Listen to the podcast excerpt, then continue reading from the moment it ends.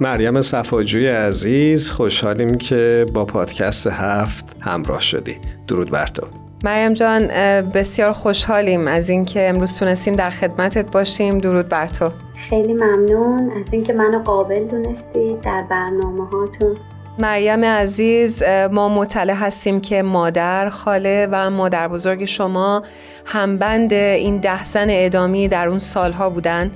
می‌خوام ازت بپرسم که وقتی از راه اندازی کمپین داستان ما یکیست مطلع شدی چه حس و چه حال و هوایی بهت دست داد و چه تصویری اومد جلوی چشت؟ خب اینکه همه ما ایرانی ها درد مشترک داریم و باید برای ایجاد عدالت و رفع ظلم و تبعیض کاری بکنیم در واقع داستان ما حقیقتا یکی هست. وقایعی که متاسفانه سال گذشته برای هموطنانم در ایران اتفاق افتاد که برای به دست آوردن حقوق اولیهشون دچار مشکلات و مصائب شدیدی شدن در واقع پرده از حقایق زیادی برداشت که سالها جامعه بهایی از اون رنج می‌بره. و سالهاست که این ظلم و ستم رو با تمام وجود و در تمامی زمینه ها داره تجربه می‌کنه. اما در این زمان انگار که همه افراد از این درد مشترک فریاد می‌زنند و به دنبال رفع ظلم و بیعدالتی از جامعه هستند.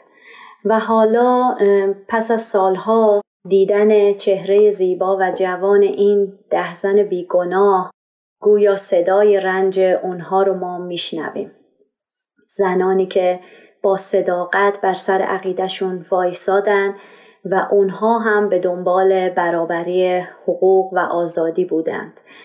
و فکر می‌کنم این خیلی زیباست که ما ایرانی ها به یه بلوغی دست یافتیم که همه کس رو با هر رنگ و جنس و قومیت و زبان و هر عقیده و باوری رو الان می‌تونیم بپذیریم و برای انسانیت اون احترام قائل بشیم. مریم جان می‌دونم که تو سالهاست کار هنری می‌کنی و نقاشی می‌کشی و موضوع بسیاری از کارهات پرداختن به ظلم و ستمی هست که بر بهایان ایران گذشته می‌خوام ازت بپرسم که هدفت از این نقاشی ها چیه؟ خب اول اینکه این اتفاقات تاریخی به نظرم خیلی مهم هستند و باید ثبت بشن اگرچه افراد به طور مفصل اونا رو نوشته و ثبت کردند اما من فکر می‌کنم که با به تصویر در آوردن اونا انگار یه جان تازه‌ای به اون واقعه داده میشه و یه یادآوری میشه و در ذهن بیننده اون رو واضح و شفاف می‌کنه. در ایران به طور واضحی برای بهاییان هولوکاست دیگه ای اتفاق افتاده.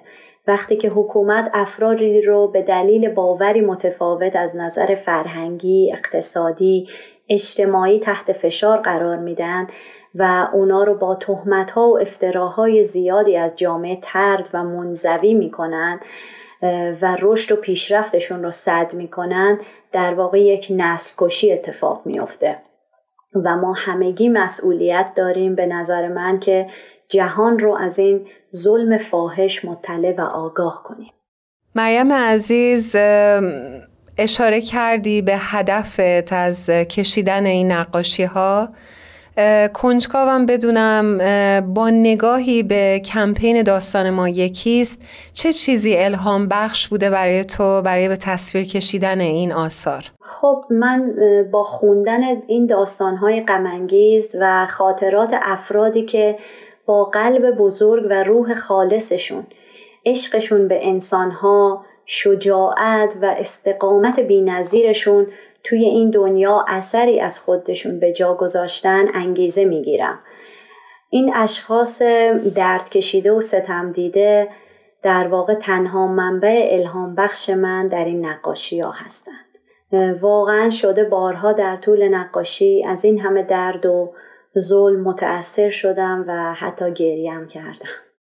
مریم جان شما به عنوان یک زن هنرمند نقش خودتون رو در تحقق اصل برابری جنسیتی چطور می‌بینید؟ من فکر می‌کنم که برای تحقق برابری جنسیتی ما باید از خونه خودمون و زندگی شخصیمون شروع کنیم خیلی وقتا وقتی نقاشی می‌کنم همسرم از بچه ها مواظبت می‌کنه یا برای رفتن به موزه ها و نمایشگاه ها اون به من کمک می‌کنه و برای پیشرفت من و کاری که انجام میدم اهمیت قائل هست. چون اون و من هر دومون به تصاوی حقوق کاملا باور داریم. متقابلا منم به پیشرفت کاری و تحصیلی اون بها میدم و در این زمینه به اون کمک می‌کنم.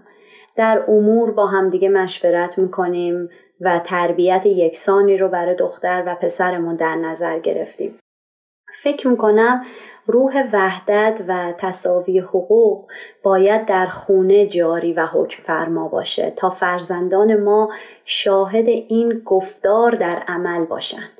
البته تغییر قوانین هم در دنیای مدرن کنونی بسیار اهمیت داره و من فکر می‌کنم که تا زمانی که عقلا و قلبا به این مسئله باور نداشته باشیم هرگز اون قوانین به طور کامل راه به جایی نمی‌بره. مریم عزیز خیلی ممنونیم ازت که با پادکست هفت امروز همراه بودی. امیدواریم هر روز پیشگامتر و درخشانتر ببینیمت. خدا نگهدارت باشه. منم ازت خداحافظی می‌کنم. امیدوارم هر جا هستی خوب و خوش باشی. خیلی ممنون از محبتت.